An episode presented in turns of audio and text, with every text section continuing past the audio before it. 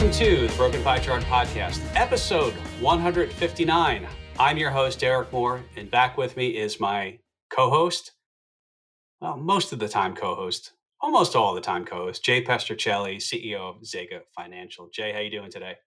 Good. I guess if you're going to have a co host, I'm probably more often than not. Is that probably a better way to put it? Yeah, well, of course, you do have the most appearances on the show, and uh, all right, yeah, maybe at some point we'll just always just co-host. But no, happy to have you back on. Thank you. And I tell you what, it's uh, it's a good time to be on because we have a lot going on with volatility. We have quite a bit going on in regards to the markets and what's going on there. Little little bit of a you know a skirmish going on other places and so let, us kind of start with uh, the big news, though. Amazon, Jay is splitting their stock 20 for one. Um, they're doing also a $10 billion buyback. Is that a big deal or is that no big deal? Well, you know, as an options trader, I love that they're splitting the stock, right? I mean, buying one contract of Amazon when it's trading at, you know, $2,000 a share means I'm, you know, I've got a lot of notional that I've got at risk, right? What what did Amazon hit? 2,700 on the, on the bottom the other day before this announcement. So I love that they split it. It's going to generate a lot of option volume. Now I can include Amazon in a portfolio where I want to manage my risk, all those kinds of things. So I think it's a big deal for the options trader. Uh, I did hear that um, when Amazon does its split, it will become the number one traded stock. I think they're doing 20 for one. Is that, I think that's the number. And so all of a sudden, if you just take their current volume, multiply it by 20, which will be the immediately immediate open interest, uh, it's going to be really interesting and exciting. So from an options perspective, that's definitely uh, interesting. I kind of made a face when I heard the buyback, not to you just now, but I'm just saying when I heard the announcement, I was like, I know $10 billion sounds like a lot of money, but it's it's not really a big buyback, right? Is it? Is it? It's not even one percent, right, Derek, of their of their market cap. Yeah, I'm, I'm thinking about that because they have their market cap is one point. It's right around one one point five trillion. So ten billion. What is that like? I'm doing math in my head. I should know this. About three quarters of one percent. Right. Right. Yeah. So okay th- thanks right great um, that's nice you're giving back a little bit so that will push the stock up a little bit but you know you get the that you know uh, we hear it all the time that that no value but increases value from a split right? Stocks go up when there's a split there's some excitement around the stocks uh, that just cause some uh, you know a bullish bias and we saw it with obviously tesla we've seen it with apple we saw it with google with their announcement last month or two months ago. So uh, yeah, like I think I don't think it's a bad thing. I don't think it adds a ton of value, but as an options guy, I like that now we can you know include it in a portfolio if I wanted to. If I wanted to use options as a representative exposure. I think Bob Pisani had a little piece on CNBC that there's data going back to 1980, and, and this is what he had on there that stocks who split tend to outperform ones that don't split.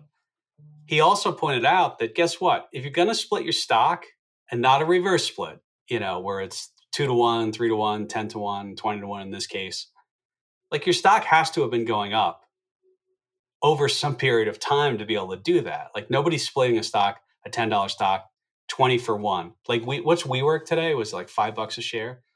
I didn't even know they went public. I guess they went public through a SPAC. But I didn't know either. Nobody's splitting WeWork uh, 20 for one. It's not happening. So, I mean, these stocks already had momentum, right? Yeah, and I guess it usually is uh, right a uh, uh, the result of appreciation in stock price. But yeah, I, I don't.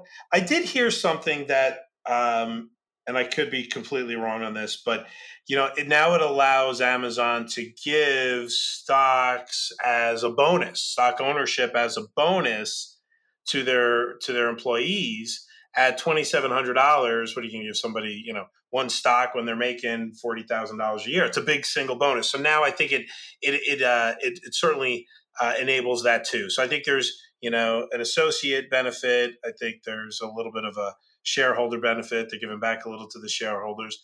It's hard to think that this is a bad thing. You asked me, is it a good thing? I think in general it's a good thing, but it's it's not something that makes me go out and buy Amazon stock tomorrow. Yeah, I'd agree. And there really is no fundamental difference. And and if you just take, let's say they earn $10 million a share and they had a million shares outstanding. Well, guess what?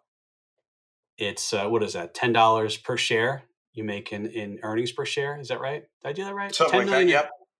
Yeah, ten million of earnings, a million shares. You, you have ten dollars per share. And then it's like, okay, well, if you split your stock 20 for one, then you have, or 10, let's do 10 for one. Then you have 10 million shares. You still have those same earnings.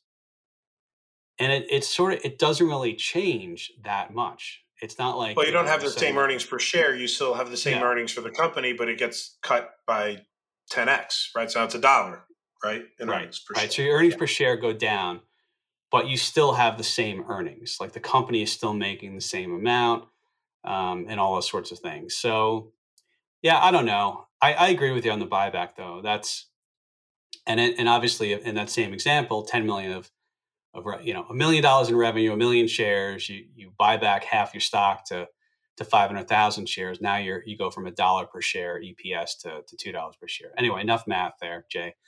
Um, yeah, I agree. Not not that big of a deal. But it used to be a bigger deal. Do you remember when, um, like, what was it, late 90s? If you split your stock, all of a sudden, because of the commissions, people could buy more shares with the same amount of money. And that was like a big deal. A lot of people wouldn't buy stock It's like, oh, what am I going to buy? Three shares and only, you know, I got I could pay $200 in commissions, right? So, uh, I tend to agree, Jay. Yeah, th- those days are gone. I, I, but you know, there's always some excitement when you're splitting the stock because then it just feels like, oh, I got more shares, right? I don't know, right? It's there's a little psychological benefit there, but again, fundamentally, no benefit. We've we've hammered that in pretty well, I think.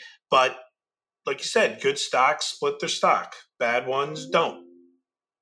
But oh, they don't split them forward; they reverse split them, right?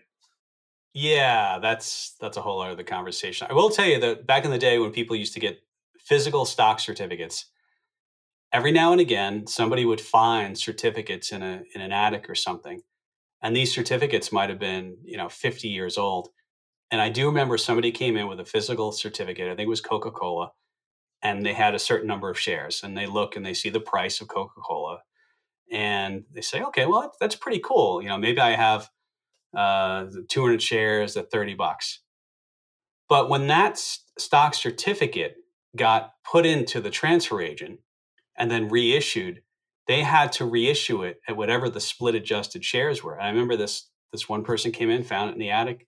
50 years ago, they bought it. I don't know how many splits there were, but it was quite a bit of money. They were pleasantly surprised to understand what, what happened there. But uh, I don't think uh, anybody does physical stock certificates anymore, unless you buy Disney you still i guess you, you have the mouse ears on the stock certificate right well yeah and then and you, you frame it and you put it up in the baby's room like the, i don't know you didn't do that for your son i think we did it for mine i think we still have it actually yeah he owns disney in, in his uh you know his small account uh, don't buy disney just because i told you not a recommendation of course but uh yeah no he, he owns it but i like the fact you actually bought the shares jay that's smart i got the shares i got a certificate and i get like a 50 cent check every quarter or 30, something for the dividends. I don't know if my wife actually uh, deposits that. There's, there's probably a big stack of them somewhere. That's going to be like the Seinfeld episode. What was it? The uh, the the show he was on was it in Japan? And he gets these little checks, and he and he used to hurt his hand trying to sign all the checks. I don't know if you remember that episode, but all right. Well, speaking of checks, let's check a couple other things too. And you know, we just talked about share counts and those things.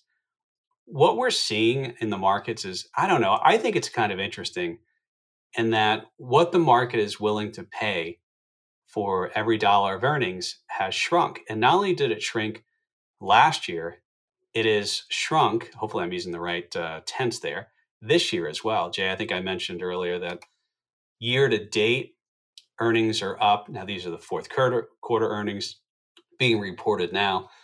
But they're up a little over, a little under 3%. But people are willing, we think about the PE ratio, you know, how many times earnings? Like if you have a dollar of earnings and it's it's 10 bucks a share, you're it's trading at 10 times.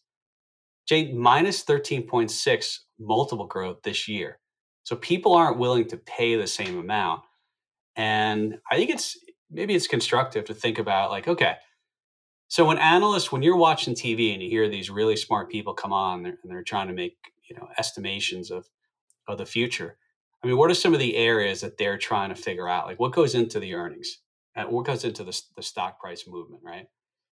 Yeah, I, it's almost like uh, there, there's two ways that I, I, like to think of where the market reflects uh, its emotional bias, right? We know the, the market is emotionally driven, right? Fear and greed drive the market. When people are greedy, you could almost equate it to a higher multiple. When people are fearful, you could equate it to a lower multiple.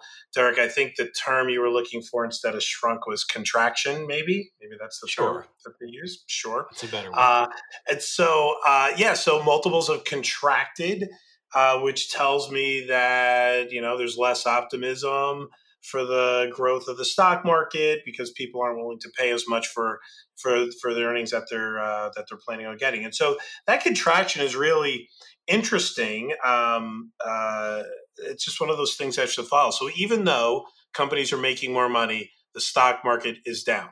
Right, so there's one of the, one of the things I always say that the things that drive the market are corporate earnings and interest rates. Well, you know, being willing to pay a little less for those earnings can cause the result of a lower market. And so, yeah, that's that's kind of I, you know I'm not sure if I went off on a tangent there, Derek, but that emotional disposition of the market uh, can definitely be reflected in the uh, the contraction of the of the market multiple. I was listening, Jay, to a, another podcast where they were talking about this investor letter. It's a Semper Augustus investor letter. So this looks like to be a a fund or a hedge fund. And what they did was they they broke down these different 10 year periods.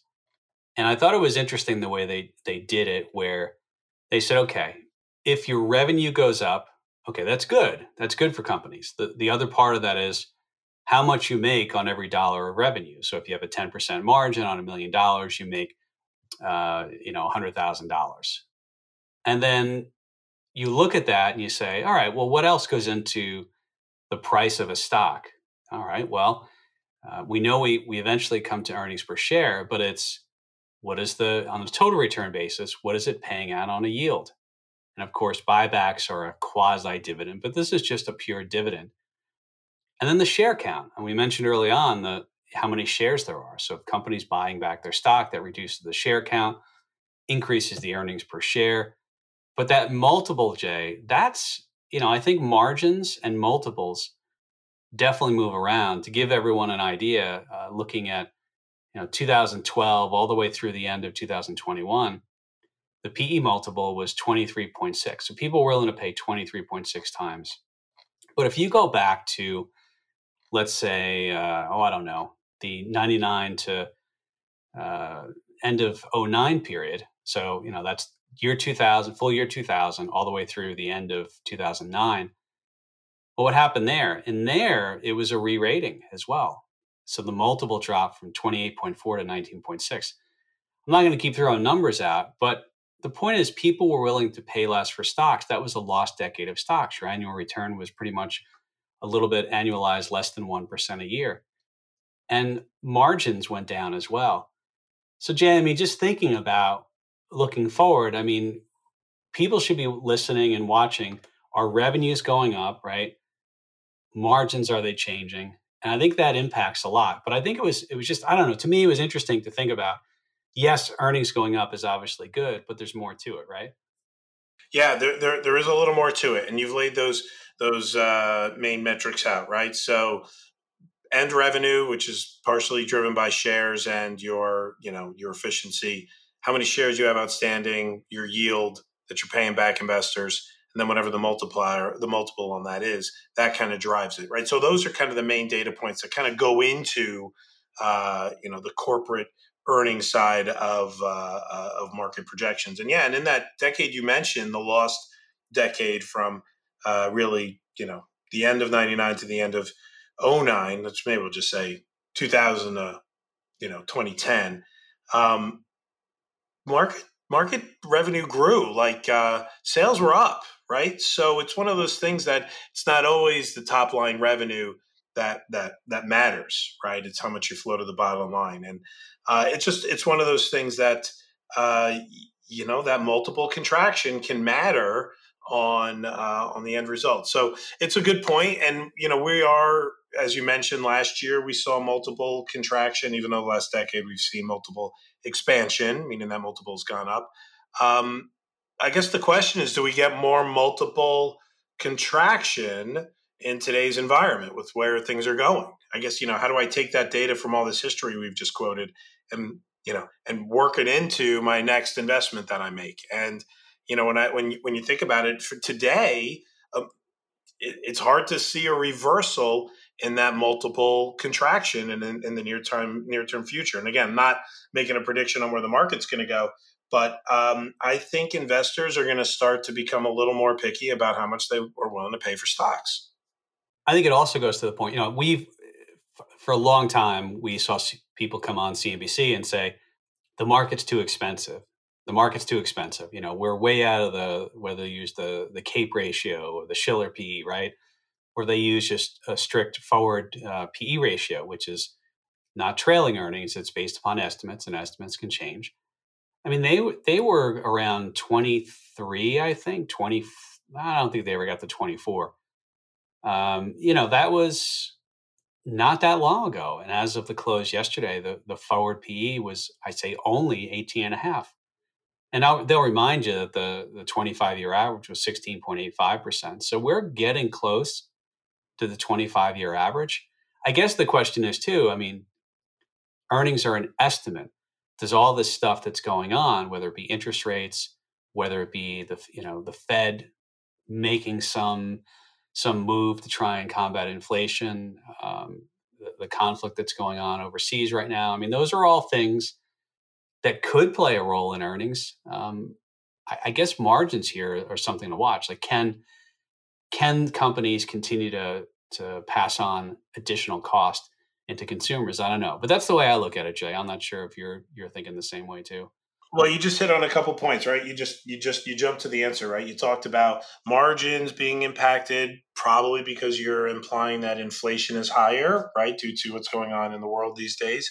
And then what the Fed does that potentially reduces sales, right, or top line revenue, right? Those two things uh, that exist today can definitely impact the end result on earnings. There's no there's no doubt about it, and you know the the the willingness for the consumer to continue to pay higher rates at some point will get stretched. Doesn't I'm not sure we've had it yet, uh, but you know, starting to feel that way. Um, you know, I, I you know a, a, a, data point of one here you know that i think we probably got to touch on is filled up my gas tank the other day right? And uh, i have a 23 gallon tank on my suv and guess what? Uh, the pump stopped me at $100 and i wasn't full yet right? So it's like oh yeah that hasn't happened to me since 2008, the summer of 2008, when, wow. when gas got about five bucks a gallon. So, yeah, like we're going to start to see some demand destruction from a higher rate. So, can it hurt revenue? Yes. Will inflation hurt margin? Yes. Will the Fed also hurt revenue? Yeah, they need to slow the economy down. So, all of those things seem like you know, probably justify why investors aren't willing to pay too, you know, or why they want to pay less for stocks, hence lower PE ratios. I wonder too if, well, just just on inflation too. I I think it's what I love about the markets as well is everyone could could look at something that's really obvious. Like this, what you just described seems pretty obvious, and then markets continue to surprise. I mean, we know that predictions are often false. I mean that that's why our sort of mantra is you stay invested. We know that missing even the best couple days in the market considerably hurt returns in the long run, annualized returns, right? So we just buy and hedge. I mean that that said, I wonder too, like inflation, this isn't a surprise. Inflation has been high for a while. But JD, don't you think that maybe people's expectations on longer run inflation are going up now? And it's it's the experience you just described. Like people are filling up their gas tanks and like, wow, this is grossly expensive now compared to what it was. I don't know how much that that impacts things, but the the excuse of hey, once COVID's over, prices will come back down. I don't think that holds water anymore, right?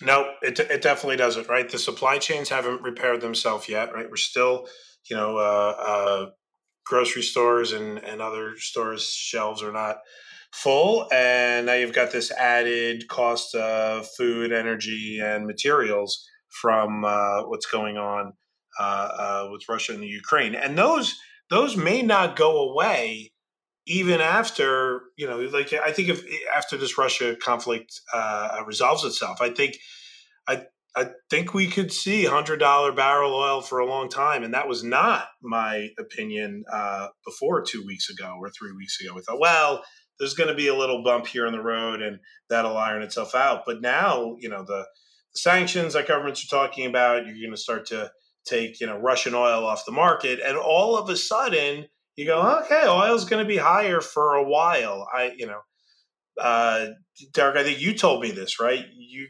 Ukraine is one of the largest wheat providers uh, uh, in that part of the of the world, right? And, and to, to Africa. Well, so there's still going to be a problem, right, after this is done. So I do think it's going to be here for a little while. Uh, it's not, it certainly isn't transitory, and it's at this point, no one's even really talking about how COVID is over and inflation should go back to normal. That's that just doesn't seem like it's it's in the in the going on in the dialogue these days. I think it, I know I think you're right, and I'm always reminded of the fact that back taking us back to maybe 2008 and what people said versus what actually happened. And I think a lot of times uh, when whether it's someone going on CNBC or a Fed official, like you can't say I don't know. So I remember uh, uh, chair, ex-chairman uh, Yellen saying, "Yeah, hey, I don't think there's a problem in housing." You know, a couple years later, I'm not calling her out and saying, but it's just it's just the nature of it. So when you had people coming on and saying, "Look, I mean, supply chains. Once we get the shipping, once COVID's over, people start start spending money on more experience based things." I mean, it's it, this is um, yeah, we've had these external factors that continue to to provide no relief for inflation. And I think one of the things too, we know that inflation never goes away. In other words, the the inflation that we have right now, the, the rate of change will slow, hopefully. And, but over time, it goes up. But once you have it, like when we had high inflation in the late, 70s, early 80s, it's not like inflation was negative 20% for three years to get rid of all the gains. So it, it's sort of embedded now. Um, I don't know. And, and I think for me, and maybe we can talk about this for for a second too. I don't there's there's no oil that's coming on like tomorrow. And I think I was listening to some experts uh, talking about you know that there's to get a rig up and going and to drill and to explore, they've got to invest money. It takes time. Um, so yeah, we're we're sort of at where we're at right now, right? Yeah, no, I, I think that's right. I think uh, uh, your point about how inflation not going away, I do think it's one of the reasons why they strip out, you know, food and gas from the core CPI because it is sticky. Gas we know could change, right? I I don't expect gas to be five bucks a gallon next next year, but it could be for a little while, right? And like I said, it's been since 08 since I paid five dollars a gallon, so it can you know go down, but the, but I think it's just with those more, um, I'll say more sensitive uh, uh, products or more more sensitive uh, classifications where it can go back down. But you're right, like you know, there's it's it's the cost is going to be embedded in it; it'll be there. And so, what's the eventuality there? Wages are going to have to go up, right? Wages haven't really kept up so far, and I think that has been a little bit of a piece of optimism for uh, uh, for the people that uh, I guess I'll call them the inflation bears. I don't know what that is. If that that's someone who doesn't think inflation is going to be around long, but uh, you know, like hey, wages haven't really followed yet. But we've got how many job openings was on the JOLTS this past week? Eleven million, right? Is that that's like a crazy amount of job openings? So employers will have to pay more. So yeah, it's here. It's going to be here for a while, and I'm not sure the Fed's going to be able to do anything about it at this point. By the way, if they raised rates six months ago, I don't think it would have mattered anyway, right? Everyone's all over the Fed about uh, letting inflation go too long before letting QE roll off and before raising rates. it feels like at this point it doesn't it wouldn't have mattered, right, with uh, what's going on in the world right now. Not sure I've said that to anybody yet, but there you go. I'm throwing that in there. No, I and I agree. And to further on your point, because I, I I don't believe that it's an interest rate issue right now. I mean, we had low interest rates for a long time, and, and some people might be like, you know, we knew this was going to happen, printing all this money for years and years and years. It didn't happen when when a lot of people said it would. But the difference this time is the fiscal side. Like if it rather than raising rates, the US government would almost have to say, you know what? We send all that money out. We we put all this fiscal stimulus. Fiscal means stuff that politicians and, and Congress and, and Senate, you know, they approve and they put out, like when when they sent the checks out.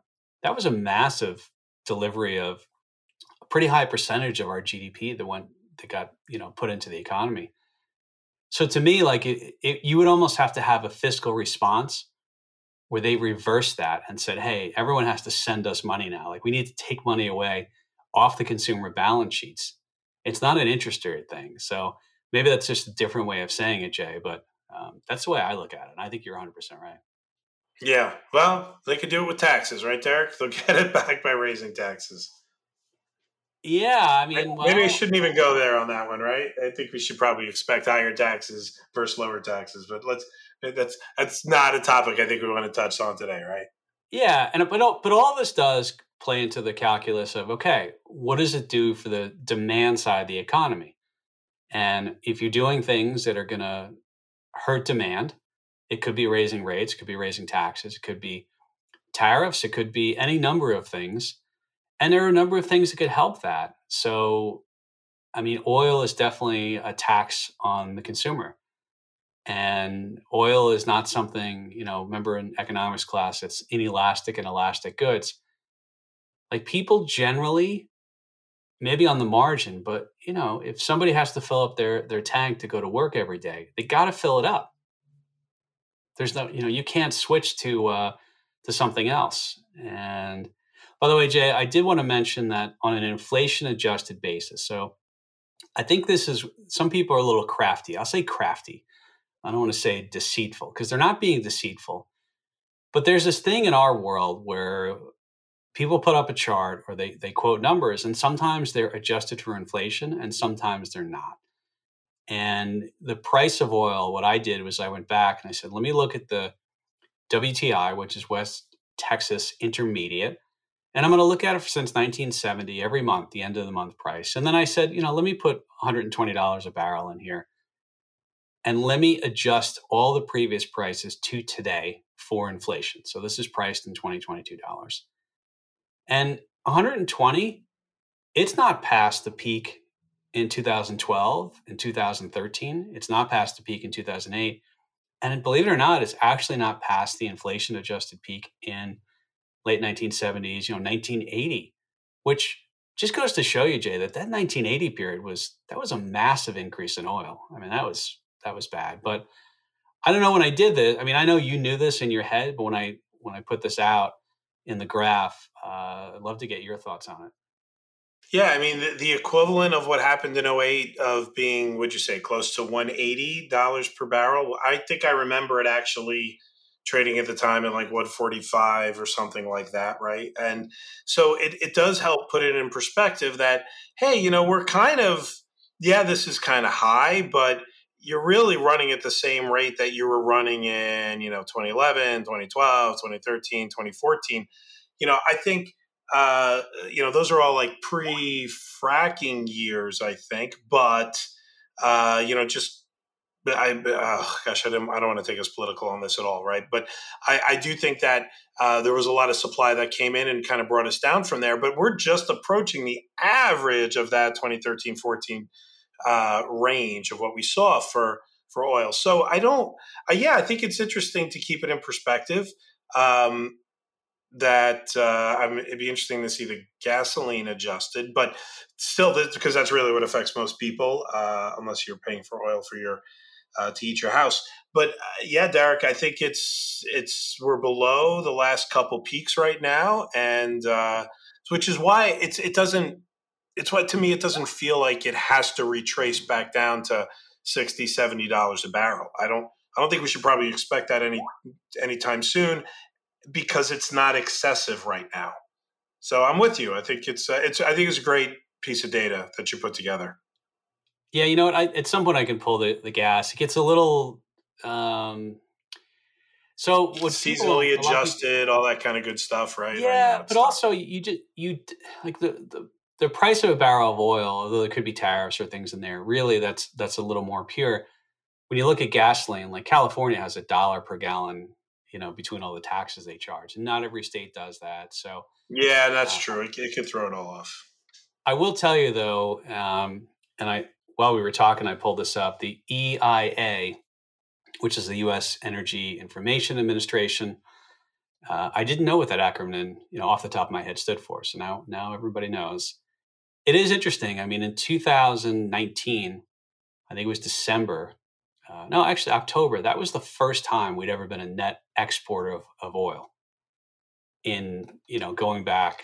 Um, I mean, I'm going back on this chart back to the early 1970s, and I know I've seen it further and you know i mean uh, so anyway i mean i i just think that's that's sort of interesting as well and leaving off the discussion about you know what should we do with regulation or you know all that stuff our our you know capacity was going up and to just think i mean every us presidential candidate going back to you know when i remember in the 1970s i remember their campaign promise we're going to you know become energy independent we're going to export our own oil and all this stuff well, it never it never happened. It finally happened. I you know in 2019.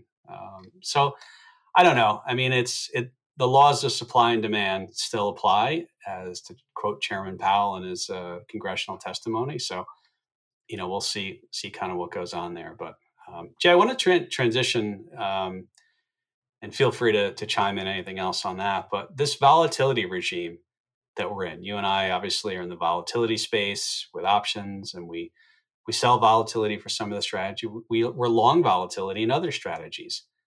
And we are seeing a, a regime, I'll call it a volatility regime, that's starting to remind me of 2008, 2009. So maybe just start there, Jay. I mean, talk about uh, the VIX, um, the levels you're seeing, and then, you know, how long it typically takes to come down. Why don't, why don't you start us there?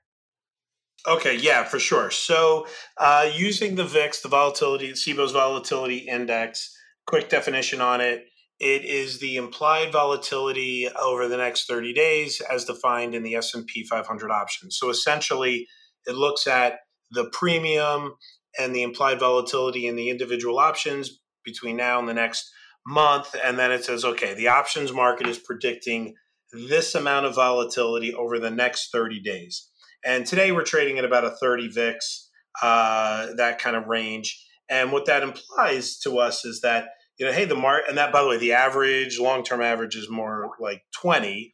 Um, uh, and uh, what I would say is that when the VIX is implying, when it's higher, it's implying a higher move. So higher VIX means higher volatility, which means higher moves day to day in the market. In general, that usually means down days, right? The uh, I always say the markets climb upstairs but fall out windows. I, I stole that for sure. I didn't make that up, but uh, it's it's true. So you know when you expect bigger single day movements, it's usually because the expectation is uh, uh, bigger drops coming. So the VIX is kind of that volatility index that typically insinuates higher fear in the market and higher risk. So that's kind of the definition of the VIX. Let's just use VIX as the the, the volatility index and the fear index, although you know I think I gave it a little more detail than that. Now you just mentioned 08 to 09, which had some very high volatility, but we saw the same volatility in 2020 with the COVID fears. So, you know, it's interesting when you look at volatility. We just talked about it, or I just mentioned that it's only a 30 day outlook right? It's a 30 day outlook, and um, you know it's one of those things that doesn't predict years and years. Certainly not you know single performance, single year performance. So how can the question then becomes how can volatility kind of be higher and what can you learn from that And I think what you were insinuating with the 0809 was that, hey, volatility was up for a while, right? It wasn't just a pop in the fall of 08. It was up for a while. And when you actually look at it, volatility, if you like were to expand out a chart of volatility of the VIX through like monthly VIX by, you know, 20 years, right? You'll see that volatility kind of goes through these periods of being elevated and periods of being depressed. Um, when you look at the 08, 07 period, volatility didn't go away after the financial crisis was behind us. Volatility stayed in the market really till about 2013. So, about, so about a five year period, we had higher volatility. Same thing happened in the lost decade, right? Starting in the 98, 99 period, volatility lasted into 20, uh, 2003. Again, a four or five year period where volatility was just elevated. And the periods between that, it's it's low. Like vol is low, VIX is below 20 almost all the time. It's just smoother, uh, a smoother chart. So, it, you know, what does that mean for where we are today? When I think about where we are today, uh, volatility was low going right into the end of 2019, even the first two months of 2020. Of course, we had uh, the COVID issue hit. I'm gonna should I call it an issue? I guess it was a pandemic. I'll, I'll give it its due. Um, COVID hit and volatility has gone up, and it has not retraced. Even though last year was a pretty calm year in the markets, volatility, as measured by the VIX, remained high. So I, you know, I would say that we are in the second, just starting the third year of a potential five-year period of higher volatility. So I will I will pause there, Derek, before we talk about what does that mean uh, to investing. But I'll, I'll I'll shut up there and let you comment on that whole thing I just gave out.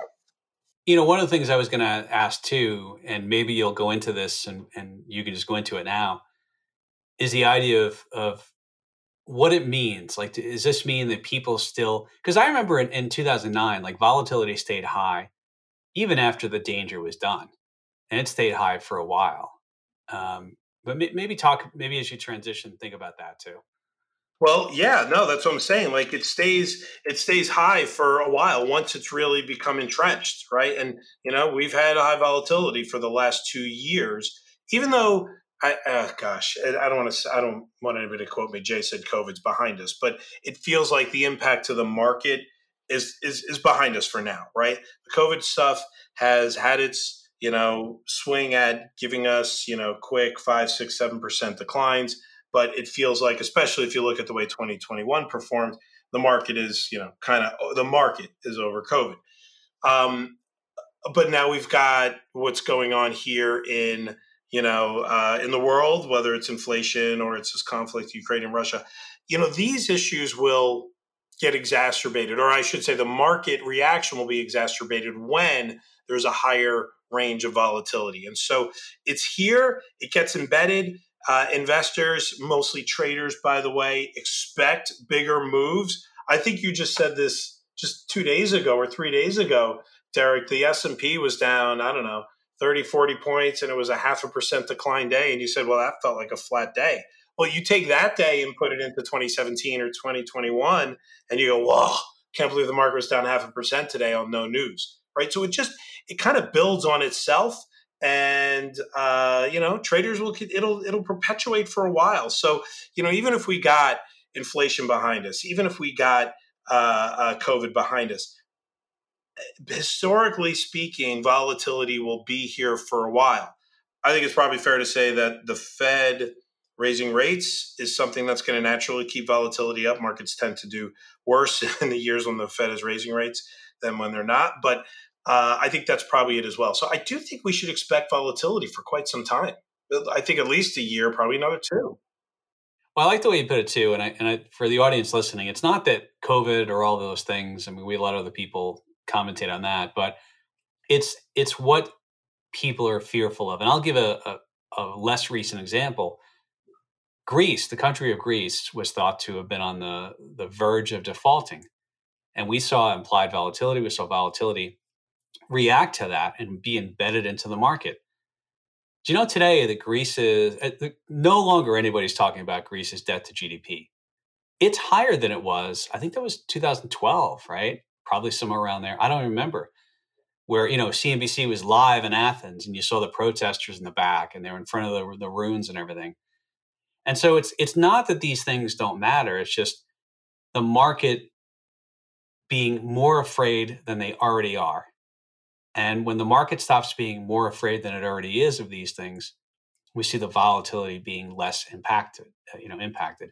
Again, nothing's changed in in uh, the debt to GDP levels in in Greece. Sure, the eurozone has you know done some bailouts and different stuff, but I mean, Jay, I, we always say you know things matter.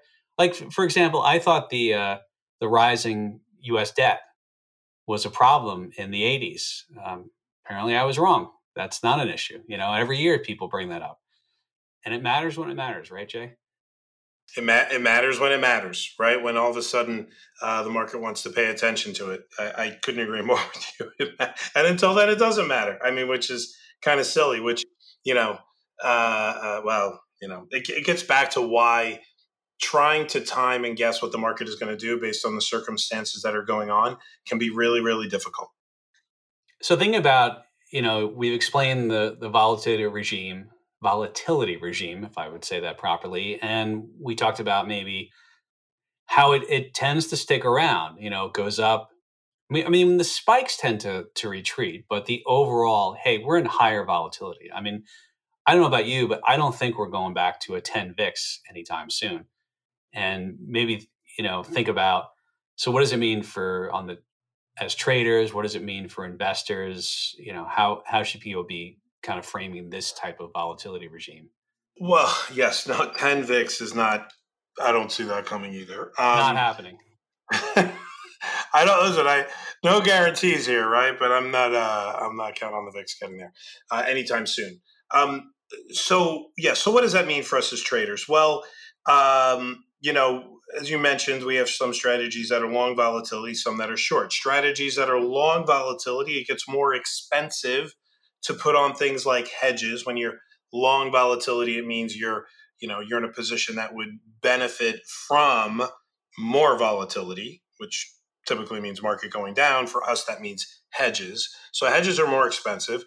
But on the flip side of that, we do have some, you know, you know, we, we run some other strategies that are short volatility, which harvest this volatility uh, through by the means of selling option premium, right? Uh, and so when the market is more fearful, meaning higher VIX, higher implied volatility within the options, selling options becomes um, you know potentially more lucrative because you're able to kind of capture the fear that's re- that's reflected in the options chain. That I mentioned before when we talked about multiple expansion um, the other way uh, that I think emotion is represented within the marketplace is the implied volatility of options. Somebody who's willing to pay a dollar for a 1% move today, but, or sorry, last year, and today they're willing to pay $2 for a 1% move, they've got to be more um, uh, speculative, means the market, you know, they have, uh, they're going to pay a lot more for that market movement maybe I'll use another example. Maybe instead of them paying the dollar for the 1%, they pay a dollar, but they got to get a 2% movement, right? So, you know, when option prices go up, uh, that is when we look to harvest that volatility. And it's pretty unique, right? There's not a lot of firms out there that are, you know, that have strategies that the predominant rate of growth is premium selling. There are some that do that, sure, plenty of them. We've been doing it, what, Derek, gosh, 10, 11 years at this point uh, uh, in, our, in the firm. And so it's, it's one of those things that in an environment like this, having protection on is great, but taking advantage of that volatility is, uh, is definitely something that, uh, you know, you can do as a, as a premium seller of options. Now, seller beware right when it comes to that because you're essentially the seller of insurance. So while i you know say we've been doing it for 11 years it's not like the strategy hasn't had its lumps. Everything does. It's still it still persists and it does well and it's one of the most asked about things that we do but things could get nasty sometimes right when you're selling volatility essentially selling puts when that happens you're the insurer and what is the thing the insurer never wants to do? They never want to pay out on the insurance, right? So it's one of those things that I'm not hopefully I'm not encouraging everybody to go out and start selling puts, but uh, you know, it's just one of those things that while you have higher vol volatility, sorry, uh, well, you have higher vol, then you know it's it's you should be able to take advantage of it if you have that ability. I'll mention to people too that uh, anyone wants to learn a little more about how we sell volatility and do some of that, uh, Derek.moore at zegafinancial.com. That's D E R E K dot M O O R E. At Zega, that's Z is in zebra, E is in Eddie, G is in George, A is in Apple. Financials up to you to spell correctly. Jay, on the, the VIX level, I know the VIX is different from the implied volatility, let's say on the S&P 500, but it's a pretty good proxy and they tend to to converge and be uh, close at least on the near term option chain. When I look at at the VIX at 30, I always come back to and there's actually 251 trading days this year. Um, and I the square root of that is like, you know, 15.84 I shouldn't say about. I just did the calculation because I, I, think it's yeah, like, what about? You're going to go three more decimals to get it exact? Yeah. I well, I, I, know the square root of 252 for years. You know, it's been 15.875 rounded, right? I know that. And then we have the rule of 16 the traders use on the floor. So essentially, if you take a 30 VIX and you divide it by that 15.84, you get 1.89. Basically, that VIX is implying a one standard deviation range of about 1. 9% on any given day. Jay, I don't know. Some days the markets have moved, you know, about that. But I, I mean, wouldn't you say it's probably fair given where the market has has been moving of recent? And then maybe, you know, we can talk a little bit about the, you know, selling volatility is all about uh, the implied volatility and getting paid more than actually winds up being, you know, happening. It's kind of like buying insurance uh, or selling insurance, and then you know the car gets driven all day long and comes back looking no worse for the wear, right? So, uh, but I, I think let's maybe start on on that sort of calculations in our minds of is that fair given where markets have been, Jay? Yeah, that's it's a really good point because a 30 VIX we says the market is expecting the S&P to move 2% that day right? That's when you say one standard deviation. So break out your stat, stats book, everybody. Uh, I know Derek has a picture of the bell curve, the standard deviation bell curve, right on his right on his uh, his cabinet there, and he looks at it every day. I'm kidding. Um, so break out your standard deviation books and realize that that's about 68% of the time, at least one one standard deviation occurs. And so it's think about that. That's the market is telling you with a VIX of 30, like, hey, we expect a, almost a 2% move every day. Right. So that should happen, you know, three out of the five days this week. That's what we're expecting when we see a VIX of 30. And I, I listen, I, I will I'll, I'll, quote yesterday and I'll quote today. So this is uh, 310, 311 are the days I'm talking about. The market was down like, you know, 1% you know, and the VIX went down because it the market didn't move more than two, right? So typically, I mentioned before that the VIX goes up when there's more fear. Usually, when the market goes down, that adds to more fear. So the VIX usually goes up. So it's it's does it feel right? Yes, Derek. That um, you know, having a expecting a every day to move two percent is probably what we should expect. It also tells you that you know you you get the dreaded two standard dev move every once in a while right? So one of the things that uh, that really makes people go wow is when you have and i'm making air quotes a two standard deviation move. That's a real thing in our business. People talk about the day that you know you move more than two standard devs well what that means is you had something occur that had you know less than a 5% chance of occurring but it occurred anyway. Today if we got a two standard dev move it would be about a 4% move uh, in the S&P. That would make that would probably open some people's eyes. But you know, one percent move these days, everyone's like, "Well, yeah, things are bad. I guess we're going to move one percent." No one's really blinking an eye. So you know, putting it all in perspective, again, that VIX is uh, predictive in nature, but it is not exact either. Right? What the VIX predicts isn't actually what always happens. It's just the way that the options market is reflecting uh, those predictions. And those, you know, the options market is a reflection of real dollars at work, right? So it's not somebody's guess. It's there was somebody that placed a trade that caused implied volatility to go up, which causes the VIX to go up. Those kinds of things, real dollars into the market you know imply this predictive move. So anyway, I think I probably went off on a little tangent there on you, but uh, you and I always talk about the dread, dreaded two standard dev days, right, Derek?